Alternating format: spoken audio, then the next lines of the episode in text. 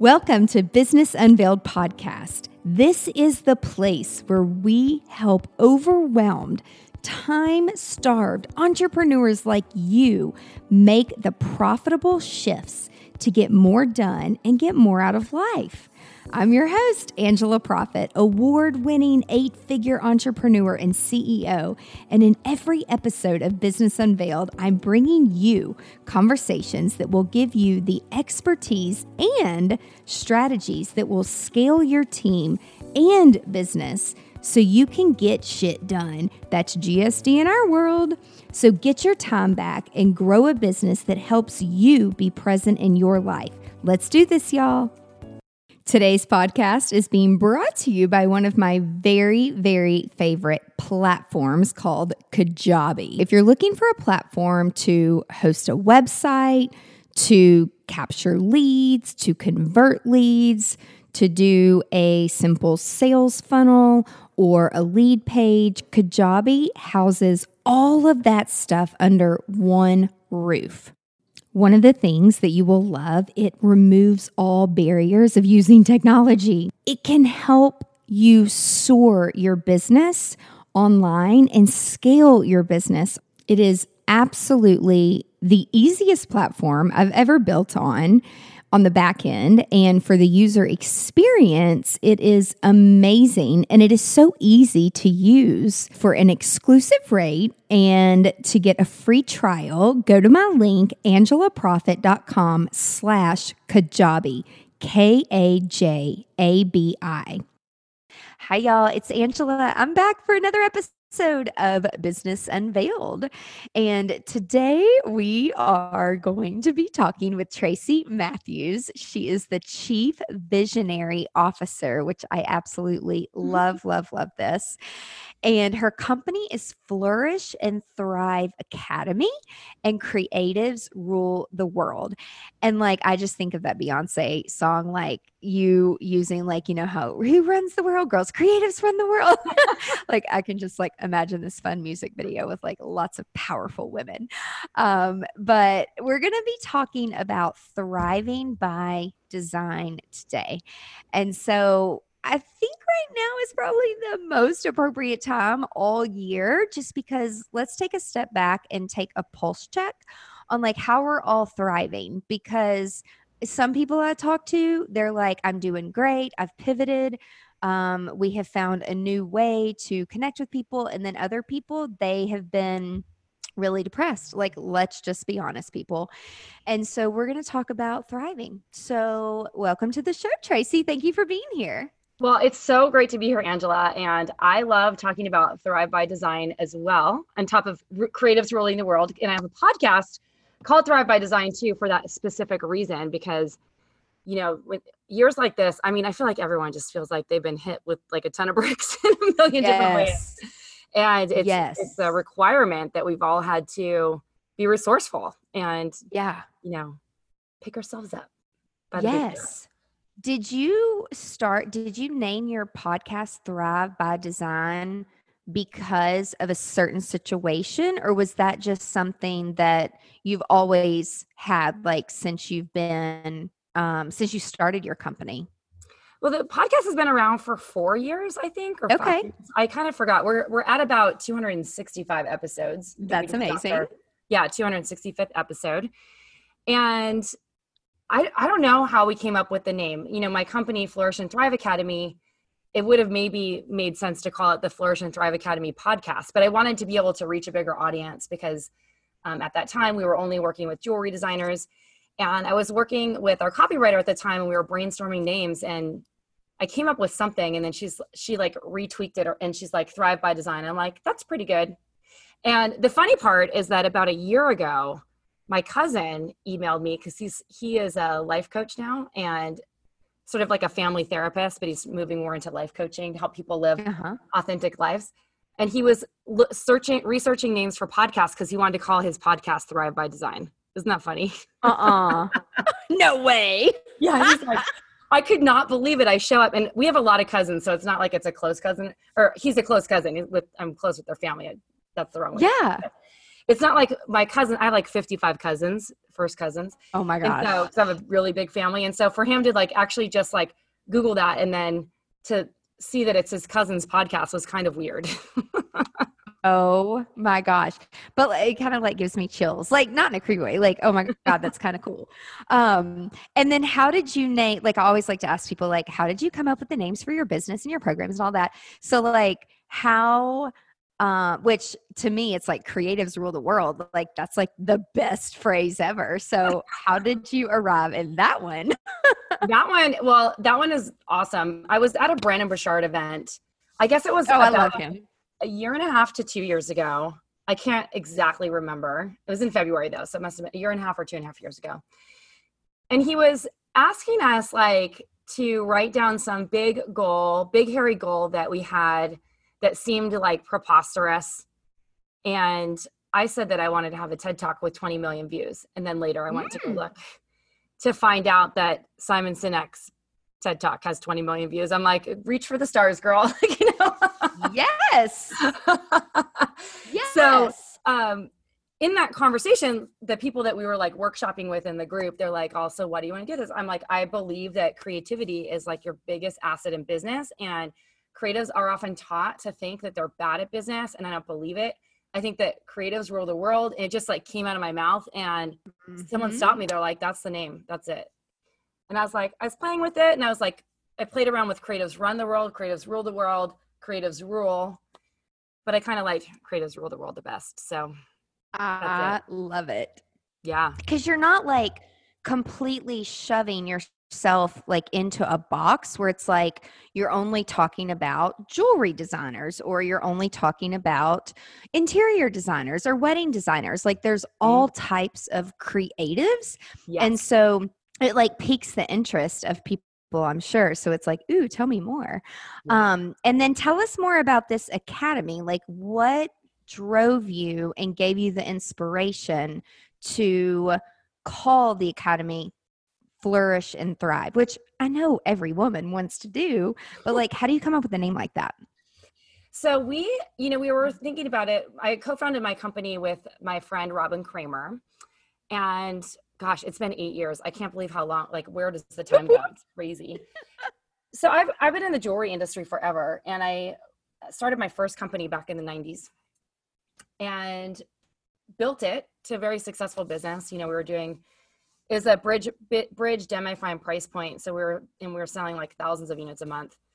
So we were doing really well, but it got to a certain point that like what I did to get to a certain point wasn't what I needed to do to get to the next point and so on and so forth. So I kept like reinventing the wheel and doing all these things and as my business was growing, you know, I was like patching up some holes, which I'm sure you talked to your audience about this too Mhm. and 2008 ha- happened and basically my business kind of was taken out in the great recession and i had to make a choice whether or not to like restructure and put all this work in and fight for something that i wasn't super passionate about anymore or start over so i launched um, a new jewelry company right after i closed my first company in 2009 and did, it was a different business model but the way that I, I built that company was really I started backwards. I started thinking about like, what do I want my life to look like? What do I want my day to look like? How do I want my freedom to look like? What kind of money do I want to be making? And so I, I started with that, which most people don't, and No. built a business model around it. And so I switched, I pivoted because I was selling to stores all around the world. And I had to hustle at these trade shows all the time and like, you know, basically keep up with the Joneses in a way. And it was exhausting Yeah. and I kind of lost my passion for that. And I still loved making jewelry. I just wanted to do it in a different way. So I started designing fine jewelry and working with private clients. And I uh, was able to completely reduce my overhead. I could work from anywhere. And my siblings were having children at the time. So I wanted to be able to be in California or New York or New Jersey or wherever one of them was to be able to stay for a week and visit. And um, and I was able to like really grow this very successful, eh, but small and mighty, mind you, business with this backward kind of business model uh, framing, I guess is the best way to put it. And people started reaching out. You know, I'd been really well known in the industry for a while, Yeah. and people were had been following me, and they're like, you know, what did you do? How did you change? Like, can you mentor me? Like all these things were starting to come like just emails nonstop into my inbox. Wow. And so I started doing some consulting with a few mm. companies and I realized, you know, a lot of times startup designers, they ask exactly the same questions over and over again. And I'm creative and I get very bored and I'm like, I don't want to keep answering the same questions over and over again. Why don't I just create a, a course or a program that could teach them everything that they needed to do to get to hit the first milestone in business and then everything that they need to do to hit that second milestone in business so that's how flourish and thrive academy was started it was really uh, to fill a need in the jewelry industry to answer all the questions that i had when i was starting out but also help people set a strong foundation that can scale over time so that's how the company was founded and originally we were playing around with names to get back to your original question um, yeah. like Diamond in the Rough Academy. And my co founder, Robin, was like, well, what if we want to work with like handbag people later? What if we want right. to work with um, clothing designers or other kinds of products? And I was like, well, yeah, maybe, but probably not. But sure, we, we don't have to do something so jewelry specific. And then we just started working with other brands maybe two years ago. so it didn't really matter. But at the end yeah. of the day, um, it was an evolution so we we thought of words that like outcome words that we wanted people to feel i guess is how we figured it out we went through some naming so, exercise yeah how did you um because i know that you was your your first business in the jewelry space? And like did you grow up around that? Or how like take us back to even before the jewelry designing phase like what did you like did your mom do that? Did your family do that? Like how did you get there to know that like i want to work in and be a jewelry designer? Like how does one do that? I think it's so cool. Well uh, well as a kid i was creative um and like many little girls like i loved jewelry and looking at my mom's jewelry box i feel like like a lot of the designers i mentor that's like in their bio like i love playing in my mom's jewelry box so i did Aww. love that um and you know, I, I remember more specifically actually like drawing wedding dresses for my Barbies or for dolls. I love it. I was like five and six. I don't know why that memory is so vivid. And as I kept, you know, growing up, um, and when I was in high school, I went to, I was dating this guy and he was walking me, we were just like newly dating, is my boyfriend in high school. He was walking me to my art class. He drops me off at the door and he's like, art classes are for stupid people and he like basically bailed. and I was like, what? I looked at him and I was like, you realize you're dropping me off at a painting class right now. Oh and my so, gosh.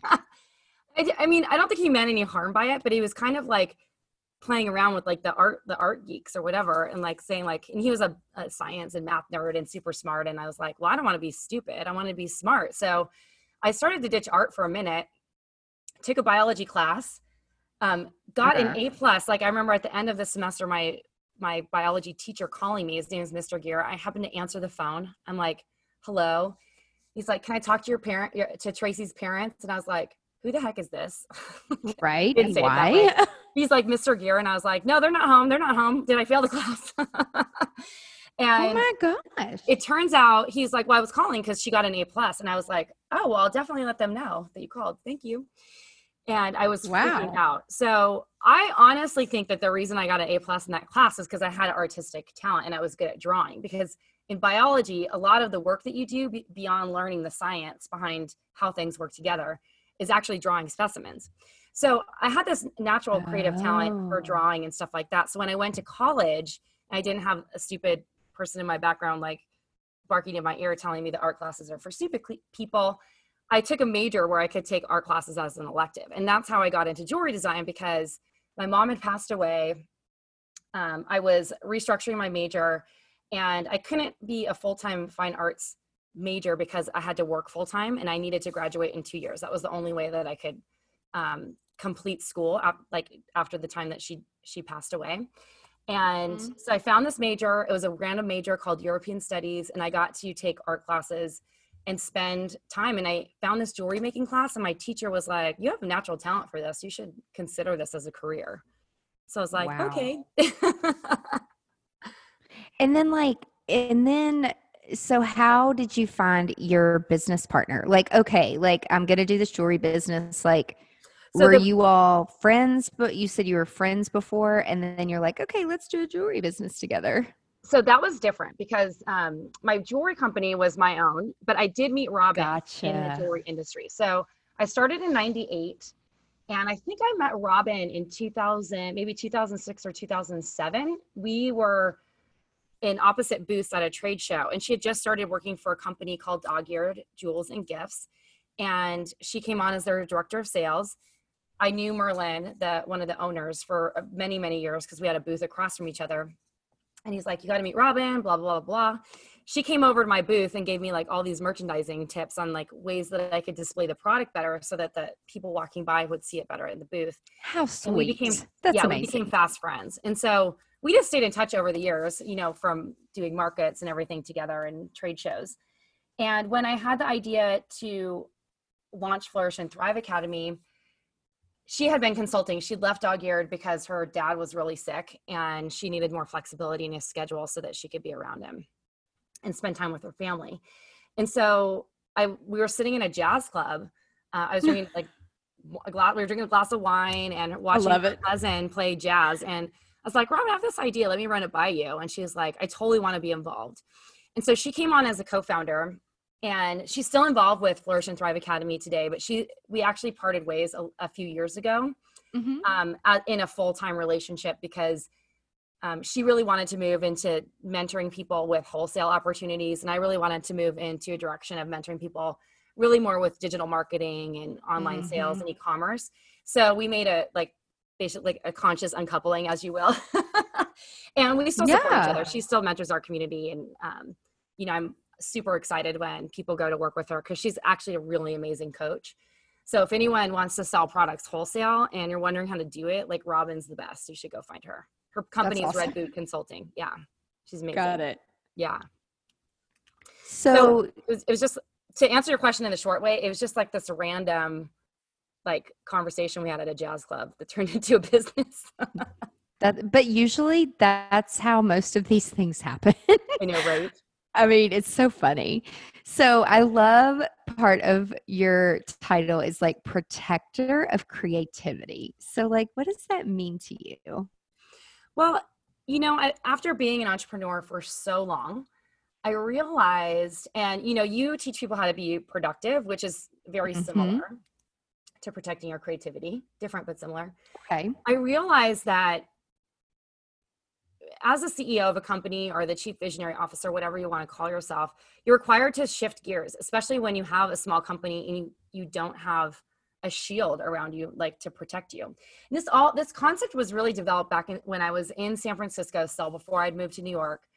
Um, probably in 2005 or 2006, I had this um, epic office space, and I was so excited to move from our 200 square foot office to a 1500 square foot office, and we had an open floor plan. It was like the during the tech boom and all this stuff and we're in like a cool hit place in San Francisco and I loved it because we had this really great culture at the company but I developed this culture where anyone can interrupt me at any given time of the day and I felt like the only time I could get work done was if I stayed after everyone left or if I came in early and I'm like that's no way to like mm-hmm. really have a life or to grow nope. a business and so I had to start figuring out ways that I could like protect my time and protect my energy and shield myself from like all these people asking me questions all the time.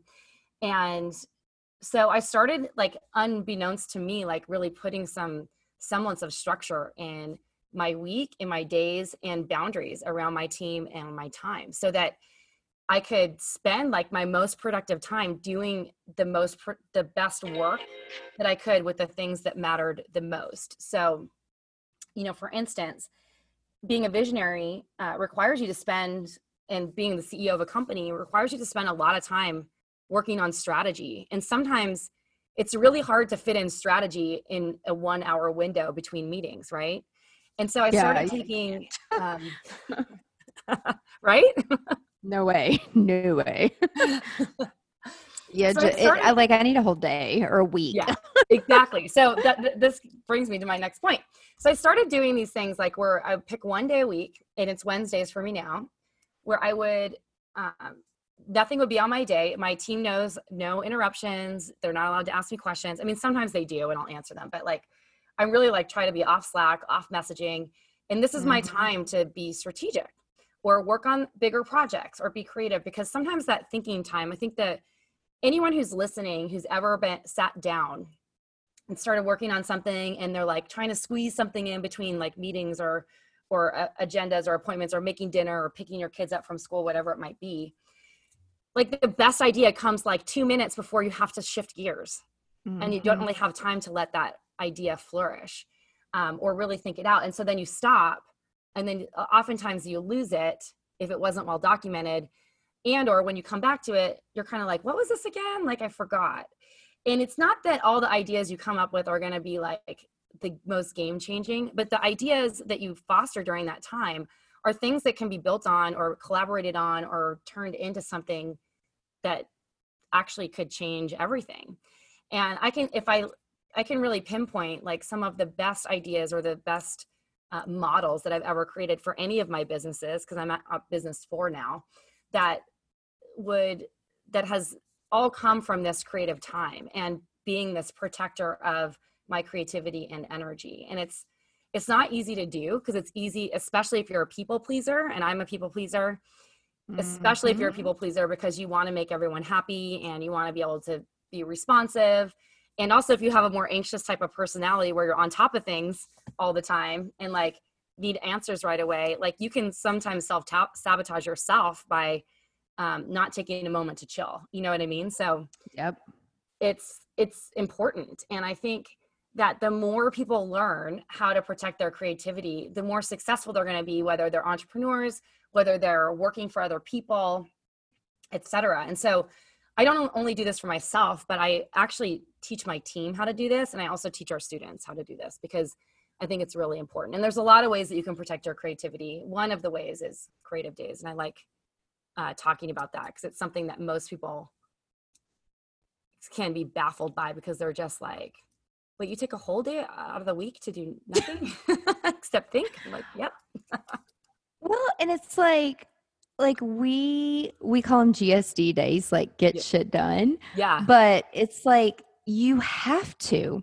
And so, but I love that. Like to protect that time like i just call it straight out time blocking you know like block yeah. your time mm-hmm. um and which helps like create you know the boundaries and all that and it's much harder to do it than actually do it and then live by it um but also what i have found too is like we'll block some days and it's like okay it's time to create content and copy and i'm like i'm just not in the mood today exactly so, right you know it's like uh, I mean, even recently, I'm like, well, I'm really tired. I was up all night dealing with my niece, who her boyfriend was like trying to sneak into my mother's home and like broke her screen, and like uh, the alarms went off. And, you know, my mom is too old to be dealing with that kind of bullshit. Mm-hmm. And so I'm like, I kind of want to strangle my little niece. And I'm like, creativity can like, your mood can shift. It's not like you can just jump into it and like come up with all this stuff like you can. But I have found that sometimes when it's, uh, I, I'm in the shower or I'm like driving mm-hmm. down the road or, you know, it's like, oh, okay. It's not something that like you can just turn on and turn off. Um, but I love like time blocking time to actually think and like be creative Yep. And usually those would be my favorite days, but when I get eight hours of sleep the night before. exactly. yeah, it's like I want you like need to be what you wouldn't like stand up a client and like you would get a good night's sleep before the client. So like why would you do it to yourself and like do it to your own business? And so I I love that. And then it starts from the top down. So if you do it then your team will be conditioned to do it as well. Mm-hmm. So, do they all, do you all do it together uh, each of the days, or do you like divide and conquer? No, I let them set their own schedule because I can't, I don't know when they're going to be most productive. And then also some yeah. of them, that, you know, they work at odd hours because they're, they have kids or, you know, like our um, customer service manager, Hui, she also has a jewelry company. She actually she was one of our scholarship winners. I love it. Her business is like killing it right now. Yay. And she she's been with us for years, but she she won the scholarship, then applied for a position with us, grew her business at the same time, and wasn't even telling us. We were just like, "Oh, is Quay, does Quay still have her business?" And one year we were just talking to her. She's like, "Yeah, my business is up like fifty percent or hundred percent this year." I was like, "What?" And she like, "Why don't we? We need to like interview you for a testimonial, girl." But she like she has odd hours because she has a like kids and a family and school schedule, so she works at odd times. So I can't Eh, everyone's kind of got their own schedule and working working on different time zones so i don't require them to like set the days the same as mine but i do yeah. encourage them to have the the space in their their calendar and to also same thing time block most productive hours for the most productive work kind of stuff so that they're getting the right things done like nothing drives me bonkers than like having meetings like in the morning for me i'm like i can't do it mm-hmm. i can't do and since covid has happened I've been, I, I usually live in New York City, but I moved to Arizona for five months because my boyfriend lives there and we're, we, I thought I was going to be there for six weeks and it ended up being five months. And oh I happen to be back in New York City right now. But it was, it threw everything off because now my East Coast time schedule turned into a West Coast time schedule and everything's yeah. happening earlier in the day. And I'm like, ah, I don't like these meetings in the morning. Like, what am I going to do? So uh-huh. it's been interesting. You know, you really have to adjust based on when you're most productive. Because if you're a night person or a morning person, you want to protect that time for you to get the best stuff done. Yeah, totally. Like, I'm not a super early morning morning person either. Like, I I feel like I get started when people are going to bed. Um, but it's like I I've been adjusting to try to get on more of like a schedule. But then it's like, oh, everything's good for two months. Yeah. And then like something like COVID happens. It's like, well, screw that. That's all out the window. I know. Um, just laugh. I just completely laugh. So I totally know what you mean. Um, so you say that all people are creative, even if they don't think they are. And I have some team members that and we're very different and we all do like a psychology methodology to understand like how our brains are wired and what do we like best doing and i like to put people in those positions based on that um i mean we all do shit we don't want to do sometimes but generally people are most happy when they're in the space that makes them happiest. Mm-hmm. And so um like a couple of my like data driven, analytical, operational people they're like we aren't creative we don't do design we don't we, they don't do anything creative so if they listen to this they're going to be like well how am i creative mm-hmm. so i know that that those people like they don't think they are but what is an example or a story about that that is a great that's a perfect example actually. So this this idea of that everyone's creative i mean it's it's the truth. So it's not a an idea actually it's the truth. But i was sitting in new, uh, new york city. I just moved here. My friend started dating this guy. His name's art. And he is in finance. So he's like tracy i'd be happy to kind of look over your numbers and help you with some business modeling and budgeting and projections if you'd like. And i was like awesome, let's do it. He's like, well, let me come down to your office because he's an analyst. So he does this all day, um, mm-hmm. all day, every day for what he does um, in finance. So he comes in, he like asks me a few questions, I give him some of my like uh, financial reports. He's like, all right, I'll, um, let me check out your office. So he's walking around and he said something to me. He's like, oh my gosh, this is so cool. I am not creative at all. I don't understand how you hmm. can even like put something together. And I I was like, okay, you know what? I didn't even think twice about it. But a couple days later, he emailed me this like crazy business modeling spreadsheet. And I was just like, what the heck? Like you punch in a number one place, spits out something elsewhere. Like, I'm like, this is so creative. Like, I would never have been able to think about how to do this. And I think there's a, a distinction between artistic ability and creativity. They're different. Uh, creative people are can be artists, but just because you're not an artist doesn't mean that you're not creative because doing something like that takes like uses the right side of your brain to figure out how all the things are hooked up. I mean there's a lot of right brain activity that's considered more creative that uh, analytical people use. And so i would call th- this type of person the architect because uh, those analytical people that you're talking about on your team they're really good at building systems spreadsheets like the things mm-hmm. that um, keep a business like structured. Like my boyfriend jason ayers is like incredible at this. Like he's he's also a visionary too, but he's kind of like this weird hybrid of visionary integrator. Like he can see big picture, but also understand how all the pieces of the puzzle hook together. Like most people's brains don't work like that. They either no. are like a big picture person or they they're the granular people. It's not both. And so that's really fascinating. And, and that's when you start to realize like, okay, well, many of us have more than one creative type. We might have like two creative types like like i'm a visionary and an artist. So those are kind of like the creative types that i, I play in because i do like have a strength for design and all those things. But also like i really have a, a gift for big picture vision and like seeing the future. And um, it's amazing to me that not all creative people especially artists don't have that. Like so when you think about it like everyone expresses their creativity in a different way and mm-hmm. but everyone has like a creative zone of genius it's just different for everyone it that's so true though mm-hmm. but like i feel like we're raised like in school or something where people like type us you know and it's like oh, yeah. oh you are this way and you're this way and you're yeah. this way and then you go through life thinking these things so it's fun to like backtrack out of it and say no actually this is very creative it's just in your own way. But like as a designer, um, until I understood the power of numbers and data and like why I needed that, mm-hmm. um, you know, I would have been like, oh my gosh, that job is so boring. And now I'm like, oh my God, that's the most important thing ever. because without that, like, we wouldn't know where the hell we're going. Um, exactly. Um, yeah. And it's just, it gives you such clarity when when you know what is important.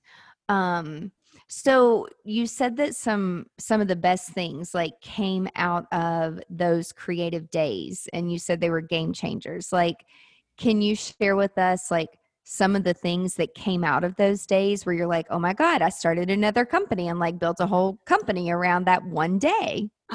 Well creators rule the world came out of a, a day like that because i started sitting okay. with this idea you know, that I figured out in this Brendon Burchard work, workshop. And that, and there it is, you know, here we are, you know, I started uh, developing a signature talk and developing a book.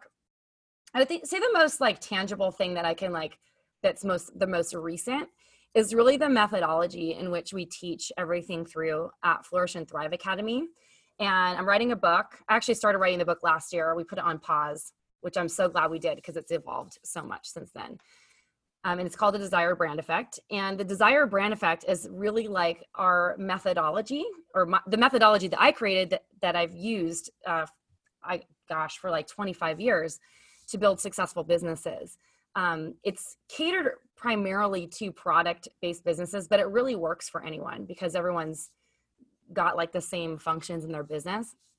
And it's just a frame to really think about okay so now i've gotten here and I've gotten this um, baseline of you know creating desire for my brand or getting like the traffic and the eyeballs on my work sharing desire for my business which is really getting the sales and conversions and getting people to buy from you again and that scaling desire piece where you're getting people to um, or you're developing the systems and automation in the back end to support everything that you've done so it can scale without you actually have to having to physically do extra work and then all that stuff it just like continues to layer and layer and layer on top of each other. And so the reason why it's really powerful is because even though i was doing this for so long i didn't have like a really solid way to communicate it. And so i think when you can really sit down and think about what you do and what you offer as a business if, if um, you're a business owner what you um, and you can sit down and think about that anyone can create sort of like their method or their way of doing things, which I think is really powerful. And I'm sure you have something along these lines too. So that's been really fun. And then also another thing that came out of Creative Days was the idea of the creativity types. Like I was sitting there um, probably prematurely working on my Creatives Rule the World book and mm-hmm. um, sitting down trying to write it. And I feel I realized I I was in a little bit of a premature phase for doing this However, it moved me in a totally different direction because originally I was going to be writing this book about how to protect your creative energy, which the book is about. But when I really started diving deeper and uncovering the layers, I realized that there's all these different ways to be creative or ways to think about yourself in the terms of being a creative thinker because everyone is creative, like I said earlier. And so I developed all these creative archetypes. And so that came out of a creative day as well, which is really powerful. I'm super excited about this.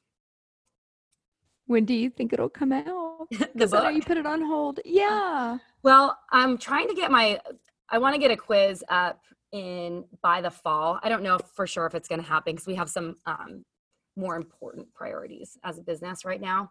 However, yeah, um, if I can swing it as a little side project, I will. The book, um, I think you know, honestly, I plan to have it like worked out and pitched it this year to publishers. But COVID happened, and I just realized, you know, this is not the time. Like, it didn't feel right, so I just put it on hold. And like, I'm not much of a procrastinator or someone who likes to put things off. I'm more of the person who pushes too many things through and then they only get halfway done. So yeah, I was really proud of myself for doing this because I do think that this is um it's like an important body of work for me. Um, so I'm excited mm-hmm. about it. So my hope is that at, we complete the Desire Brand Effect book. Um, we're on track to have it done by the fall or early winter. Once that's done, once that's to market, we market that and then i work on my book proposal in the spring for this and get it out hopefully next year. That is awesome. Do you, are you going to go and do well depending on covid do you see yourself doing a book tour? I would love to you know i'm an extrovert like an extreme extrovert and i love being uh-huh. around people. I think the hardest thing for me about covid is not going to conferences to book openings and stuff like that so i'd really like to um because to me that's like it's so fun to celebrate with your friends like yeah the, the work that you've created or the work that they've created so um, i hope to do that i don't know for sure though because i guess it would depend on like restrictions etc right i'm yeah. assuming though that if my book does get picked up by a publisher if it, if yeah. it doesn't i'll just self-publish it i don't care um, i'm not super attached to that but if it does get book picked, yeah. picked up by a publisher you know there will be a specific time frame and i'll also have to market it so um, that will require probably events. And by that time, because their timelines are pushed out further, hopefully people will be able to get together again. Gosh, I hope so. Right? Where you all live, are people starting to get together and do like small things again? Well, I've been in Arizona for five months and I'm in New York City right now, but I've only been here for two weeks and I'm here for one more week and I'm heading back. So I would say that here but do people York, act different? Like from an area because i know new york i heard was like really bad because the cases were so high but then do they act um less panicky like in arizona? A hundred percent. So the weird thing i kept telling my friends because like when i told them i was coming i was like i'm coming to town they're like oh oh i don't know if i want to see you like one friend was like i think like i'm worried about dying, so I'm not going to see you. Like maybe we could just do a phone call. And I was like, perfect, that's fine. Wow. Whatever someone's comfortable comfort level is. Then people started realizing like, oh, well, she's only here for two weeks or three weeks, so maybe I will try. right. Um, and I didn't want to like impose on anyone's. I got tested and everything, and I didn't want to impose on anyone's like comfort level because obviously that's important.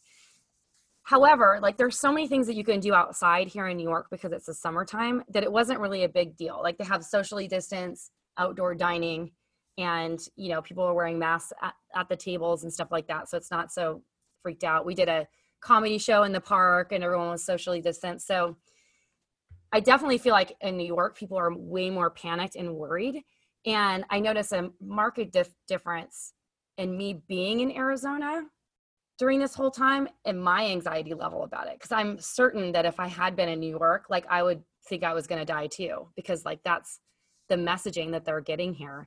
But in arizona it it was like much more chill because there's more space. Uh, my boyfriend has a bigger house so it's not super cramped. It's not on top of someone else. There's like open space without houses on top of each other. You can go outside and take a walk. And things opened up more quickly there including restaurants and stuff and so it just didn't feel the same. I mean, it definitely felt like we were in lockdown, but once things started yeah. up, it didn't feel the same. It was definitely different. It's it's just yeah, it's so crazy. It's like I'm in Nashville and they'll open things up and then they'll close them back down. I mean, literally three times. I mean, for six weeks we've gone in. I don't know if New York or Arizona. Did y'all do phases? New York is in a lot of phases. Like not everything's opened up here yet. Like you can't Mm. get uh, facials yet or salon treatments, like that kind of stuff. You can get your hair done, but like not random, like certain things. It's weird. It's like it seems a little bit arbitrary, but Yeah. um, Arizona opened up in phases, but they were much quicker. You know, the numbers, the cases were rising a lot in Arizona. So I think people were really worried. Like I was getting messages from my friend, like, are you worried? And I was like, I sit inside a house with like two other people all day. We don't do anything. Right. I'm like, no, I'm not worried. Right. Like we wear gloves at the store and we put masks on and then we're back at home. Like we don't go out. So it's, I wasn't that worried, but I can understand why people would be. It's, it's I mean, scary times. Like I know personally people in my network who passed away and gotten very sick and it's sad. It's yeah. the weirdest of times. It's- like, It's it's a real thing. It's a real thing. yeah. So, do you still actually design jewelry or do you focus more on just mentoring other um, creatives? I definitely still design jewelry. Okay. It's taken a little bit more of a backseat, especially this year, because the I mean production was closed down, and since I design one of a kind work, I don't keep inventory, and so it's hard to make jewelry if your jeweler is not working and you can't get stones. and stuff Yeah. Um, I do have a couple of projects that I'm working on right now, though. So the answer is yes. I don't do it at the same capacity as I did before because as a creative being, like what I'm inspired by has shifted a little bit. And so while I still love Mhm. designing jewelry, it's not like the thing that I'm most the most excited about. Like what I'm the most excited about is writing these two books. I'd rather focus on that than That's awesome. yeah. So, when you do though, um, like, do you go? Do you normally pre-COVID? Do you travel to like all these countries to like um, collect like different stones and beads and like do you love to do that or would you rather like sit down and shop online or do you like to touch it and feel it and see it Um, it depends on what I'm sourcing. Uh, these days, a lot is accessible online. In the early Mhm. days, I definitely did travel. I mean, I even went to India one time to do sourcing and stuff like that. And How was that's that? amazing. It's super fun. What's India like? yeah Oh my gosh, I highly recommend. It's not for the faint of heart, but I highly recommend that every human who's adventurous go there at least once. Probably not Like- for people who like don't like to travel because it's Mhm. hard. it's not an easy place to go. At least when I went, I went in 2004, so it's a, it's quite a while ago. But It's- okay it, you know, and I'm sure so much is that's 16 years ago. So I'm sure so much has evolved since then hmm in far of like as far as infrastructure goes and stuff like that but the, the thing that i remember most about that time was like the the people they're like the most amazing friendly people but also it's disheartening because there's like a lot of books that document this but there's a huge like poverty trade that's almost like prostitution like a poverty basically like the poverty version of a prostitution ring okay where they force people into like poverty for their life. And hopefully Mm-hmm. there's been a lot of reform and stuff with that since I've been there, but I definitely did see that like people who were you could tell were um, intentionally dismembered so that they can roll on around on a skateboard without arms and legs. I mean, it was terrible to see. oh and a lot of people with their eyes poked out that were just begging on the street? Like weird stuff like that. And so that's terrible to see, but it's also gives you some perspective about the world. Like the United States is relatively safe compared to places like that. And like we have a lot of opportunity here. And so uh yeah so but also like it's such a um, random place to be because there's so so much polarization there and what i mean by that is like you could be one place and you're like feeling so peaceful and like in the yoga vibe and then you're in another place and it's like a hard city and like you know you're in another place and it's like very um commercial and stuff like that. So there's like so many you go like different places in india and it's like a totally different vibe. It's a really rich like and when i say rich not not necessarily wealthy rich but like just rich Yeah. culture and country. So it's it's very interesting and i love indian culture. I think it's like the coolest thing ever. So for me i loved it i don't know if everyone like if you're not adventurous it might be a hard trip for you but i think it's a cool place to Yeah. go. Yeah, yeah, definitely. So when you were um when you went more into like the jewelry designing, more working with like private clients, were they asking you to do like very specific things? Like, do you have like a favorite um, piece to make, or like, are you if someone came to you and i don't know if this is like a dream client or a nightmare client where they're like oh you just choose. I need to get some gifts. Like do you have people that do that to you? Like here's some money. Like just do whatever you think kind of thing? Or do they give you an idea and you like or or they just want you to do it? So yes and no. The I design my main offering is uh, engagement rings and wedding bands, and then I also yes, they're beautiful. Vertical Thank you. And this other yes. vertical that that is heirloom redesign. So those are like the two main offerings. But I do have people come to me. I have this one client who is a friend of my friends. I met him at a wedding, and, or met him and his wife at the wedding, and his wife's like, "Honey, you need to get to know her because she's going to be designing all my gifts." And he is very successful.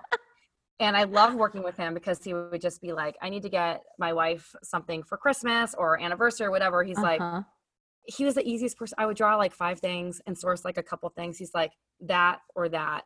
I don't really care. I'm like, do you have a budget? No, whatever you want. like, I love that. Right. So like sometimes it'd be like ten thousand dollars, you know, just for gifts, you know. Yeah. Or more, yeah. you know. It's like he working with someone like that is really fun. Um, yeah. The best case scenario is someone with a like a nice budget, like he had, who gives mm-hmm just a tiny bit more direction not design direction but just like can focus it like hey i want to get my wife a pair of you know an, an earring and a necklace set or something like that and then mm-hmm. gives me like a cup like a, a slight direction and then i can run with it it's sometimes harder to design things just like out of nowhere um, mm-hmm. if you mm-hmm. aren't really sure like what to do but i got to know them well enough that it wasn't a big deal my favorite thing to really design though are the engagement rings and wedding bands because i love being a part yeah. of someone's like story, you know? Yeah. Well, and like I was looking at some of your work and like some of your videos, and every single thing that I see is so custom and like, but it matches. And so, like, I see people getting um kind of like obsessed with like what you do because it's like, oh my God, they want to pass it down, you yeah. know, like to their mm-hmm. kids and generations, totally. and like it's an heirloom. And because everything is so unique and like i'm sure people get so many compliments like oh my gosh your ring is beautiful mm-hmm. because they're yep. so unique um it's just everything is uh is gorgeous and so like i was just wondering do you um do you do a lot of like uh bridesmaids gifts if if they if you end up doing the ring as well or like earrings or necklaces or anything like that? I that was my original business model back in the day. Really? In the, early, in the late 90s. I used to do a ton of bridesmaids jewelry. Um, I don't do much bridesmaids jewelry these days, primarily because of the price point. So back in the day in the 90s, that was my original business model. Like I was doing mostly bridal parties and designing jewelry for them. Nowadays, not as much because of the price point because most people aren't buying like thousands of dollars worth of jewelry for their bridesmaids. And so it, it can become a little cost prohibitive. If they have like one and they're getting a special piece, then sometimes I have done it. Yeah. The, well, that's what um, I was working with a tech company, but they wanted to, um, it, and it was actually like a very cute idea. They like wanted to do this giveaway, and um, they had this st- and i don't know if you would think like this is cool or like this is really bad to do i don't know i want to get your opinion but like um, they had these big beautiful like rock gems and basically you like shattered you shattered them and then like it would be like each you know if you had 10 bridesmaids which in the south my gosh that's what people oh, yeah. do and um like each of them would have a piece of that stone and like the only way that you could ever fit that stone back together is if all 10 girls were together and like they put their necklace um, together. And so I'm like, that's a really cute idea. But then from a designer perspective, with um, different jewelers, is some of the jewelry people that um the the girl that had the idea talked to and they were like oh no i would never do that i would never like crush up a gem or a stone like that and i'm like i clearly don't know this industry, like at all. Um, well, and, I think the oh, sorry. like, is that bad? Is that bad to do?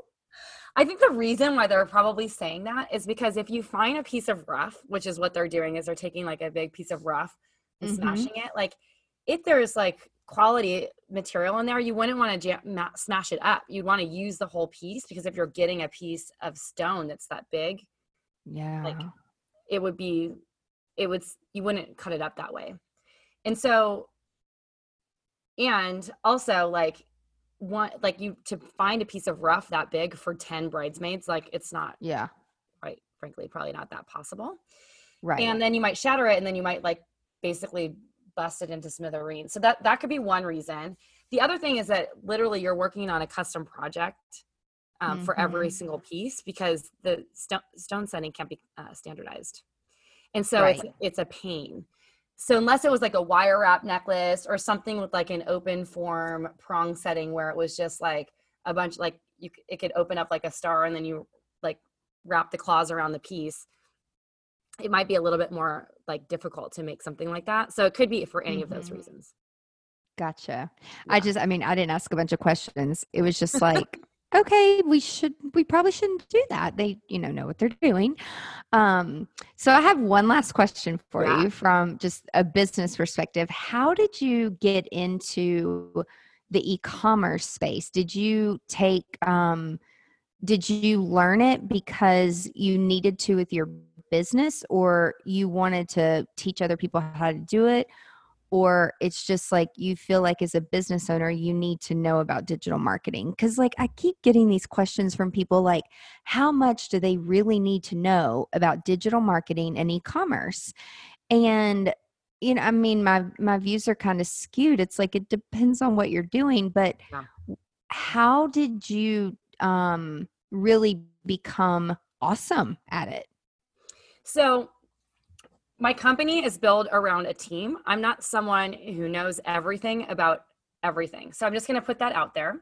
So I started learning e-commerce back in the like 2006, 7, 8 and 9 like before it was like really a big thing. And I can't gotcha. tell you that my skills were super sharp back then.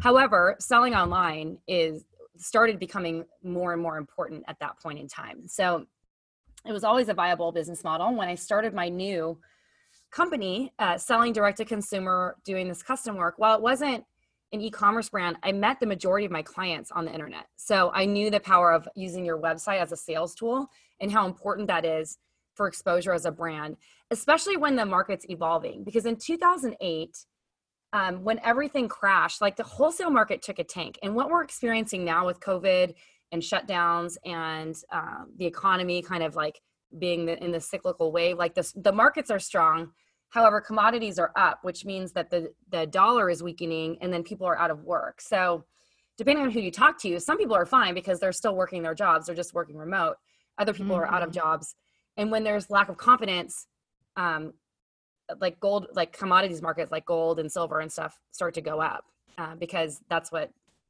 it feels like a safer investment for people than actually investing in uh, the dollar, like having like a tangible resource. And so, with that being said, um, during that time in 2008, like the way that the people that survived were the ones who weren't highly leveraged in wholesale. They had a more direct to consumer base. And so I realized that as I was moving forward as a business owner, that the more you were able to reach your customers directly without having to meet them in person or go to a trade show or fight for the wholesale counter space or whatever it might be the more like the more strength your business would have because in in a time like this like think about it like all these stores were closed for weeks and some of them are still like trying to recover. They lost all that revenue. In new york city you're walking down the street and so many of the businesses are closed like and they might never reopen because being out of revenue for that long and having to still be committed to a lease and stuff like that can be devastating. And so Absolutely. that's like a long answer to kind of like how I got into it. But like now more than ever, like anyone, especially in particular with a product based business, but any business in general, needs to have a strong website that is used as a sales tool for driving mm-hmm. revenue in the company. And so, um, with that, over the past two years, um, I'm like, our, I basically just started thinking, okay, so how long was the re- the economy strong before 2008 happened? Before the previous recession or dip in our economy, and it wasn't even that long. It was maybe like seven years if you consider 9/11, and then mm. um, other you know downturns that we had during that time, or the tech boom or tech bomb, I should say. Yeah. And so I could tell we were going to experience some sort of correction because econ- economies have cycles. They're not always in a boom mm-hmm. state. They go up and down over time. And so the one thing I knew that people who were really diving hardcore into wholesale and not diversifying their revenue streams were going to get hit hard. Plus, people's mm-hmm. buying habits have changed. And so about two years ago, I started talking about this. We started develop we developed we developed a program around it. Um, at that point, it was called SOS. We just rebranded. It's called Momentum now, to teach uh, jewelry and creative brands how to uh, leverage their the power of e-commerce and selling online and using their website as a tool, regardless of their business model. If they're selling a product, there's many ways to use your website. Um, to reach their customers directly and also to leverage all your other sales channels too because your website is powerful and so that's like really how it mm-hmm. started and so I just, I personally started consuming everything. I was mentoring people on how to do it. I love digital marketing and I love strategy and uh, thinking about how you can use like all the different layers of things that you can do for digital marketing and back that up with advertising and uh, content, etc. And so while the methodology like evolves with the coming times, like one thing's for sure, like if you don't have a sales channel where you can meet your customers directly and it's through the internet, like I think now more than ever is like the wake up call that people are having that like they mm-hmm. have to have it. Because the companies yep. that listened, like the companies in our community that listened to me and really started building this, they've been fine. Um, some of them have taken like a slight, like, you know, step back in the revenue because maybe they lost some of their shows. But the ones who kept pushing the wholesale and blowing off the online sales because it seemed harder are the ones that are really mm-hmm. suffering. They're the ones you see online, like having a panic attack saying, like, please buy my stuff. You know, because they're worried about yeah. keeping their doors open. And so, um, my hope is that everyone who is listening to this podcast feels comfortable just like putting themselves out there. And so, mm-hmm. no, you don't necessarily have to have e-commerce or some digital marketing strategy, but I, I would tell you that your business is going to be much stronger if you figure out how to get it to work for you. Yeah. And I think like in March when um I mean, literally over in in two days. You know, it's like mm-hmm. okay, all this is gone, and then all of a sudden, it's like people are coming out of the woodworks who um, own brick and mortars, and they have women's fashion, jewelry, shoes, hats, and I mean, they relied on tourism mm-hmm. hundred percent, and they are flipping out, and, and I'm yeah. just like, guys I'm happy to help you, but like get in line. I'm I'm I'm just saying and like this doesn't happen overnight like we need to sit down, we need to do a strategy. Uh, like we like literally whiteboard out the customer experience. Yes. Which takes a week or so, probably. Yeah. And they're like, no, no, no, we don't need to do all that. Like, we just just get that Shopify co- sh- shopping cart up there. And I'm like, oh my god, it is not that easy. Like, you don't understand. um, yeah, and so, oh, oh my god, ahead, oh, just like trying to get people to understand, like it's so much more than mm-hmm. I'm like, first off, do you have any of your shit photographed? Yeah. not on your cell phone? So let's just start there. and you know, and so it's like they don't even think about these things. They just think like, I want to put up a website on e-commerce because I'm not making money and I don't know when my store is going to open back up. So like my whole thing is like don't wait until another recession or another tragedy. Um because yet like you said, a lot of these places will never recover. They'll never open back up. So and like Oh, go ahead. So I was going to say there was a store that we were in when we were in Sun Valley. We went to go visit my family briefly. Social distance, all safe and everything, but yeah. Um, and we were in the store, and it was like the best store, and like it was owned by like an older couple, and the man was like a little standoffish when we first came in. He's like, like I my I pulled my mask down to like itch my mouth or something. He's like, you need to put that mask back on. I was like, all right, buddy, like chill out, you know, whatever. Right. And um, we bought a bunch of stuff, and we're like, you know this stuff is so great. Do you have a website? They're like, no. You're like, they they honestly said like if we couldn't have opened up the store if we weren't able to open up the store by this weekend we didn't know if we were going to reopen ever because we just didn't know if we could make it and they're like the learning curve for them because they're a little bit older to get the the yeah. site up feels really huge and i'm like do it you have like great product the store has to live on and that's like the thing that people don't understand is you can use it as a multi revenue stream strategy if you're doing it right mm-hmm. Did you give them your card and say please contact me to help you like i can help you i did like, like seriously i mean it's like when you're just out out randomly shopping you know it's like oh my gosh if you'll just hang with me and learn a little bit, like you don't need to know everything, but you've got to follow a process. Like that's the most important thing. There has to be a process and a strategy to all of this. So I could like talk to you forever about digital, like e-commerce stuff. Oh my God. Um, but I do want you to tell everybody you have um, a free visionary, like protect your energy type of download. And so we'll put it in the show notes, but I want you to tell everybody what that is because I think it's awesome. Awesome. It's called the Visionary Code, and you can grab it over at creativesruletheworld.com forward slash VC. And it's just an audio download, and it's basically five really constructive things that you can do to pr- protect your creativity. You can listen to it every day if you want to, and it's a way to create structure in your day, protect your energy, be more creative and use that to make more money because at the end of the day the reason why you're protecting your creativity is so that you're like in that zone of being able to like be financially like awesome. Yeah and stable. Yeah all of it. Like i know a lot of people right now they're like stable what's that and i'm like well if you have an online business you yeah. know like there is totally. some stability there like yeah sales went down for one month but like then people realize like oh my god i need help so this was awesome. Well, we will put everything in the show notes because there's lots of great things, you guys. There's Flourish, thriveacademy.com, there's creativesruletheworld.com, there's tracymatthews.com. So there's lots of ways that people can go and connect and like see all the awesome stuff. And then I also know that they can uh, sign up for the wait list for the book, right? Yes. At desirebrandeffect.com. And then do you have like one favorite social platform that people can reach out on? I know you have all the the uh all the handles, but usually I feel like people have like one favorite. Instagram. Find me on Instagram at Tracy Matthews NY. Gotcha. Awesome. Love it. Thank you so much for your time today. This was awesome and super insightful. And everyone that's listening, thank you so, so much for your time. And I know you got lots of nuggets and lots of takeaways. You might want to go back and take some notes if you're driving, because I know a lot of people listening are driving back and forth. Make sure that you take the time, y'all, to reflect and implement on some of this stuff because if you don't create time to be creative and if you don't protect that time, you're never going to thrive by design. So I hope everybody has a great day and I will talk to you all next week. Be sure to tune in for another episode of Business Unveiled. Have a great day. Bye.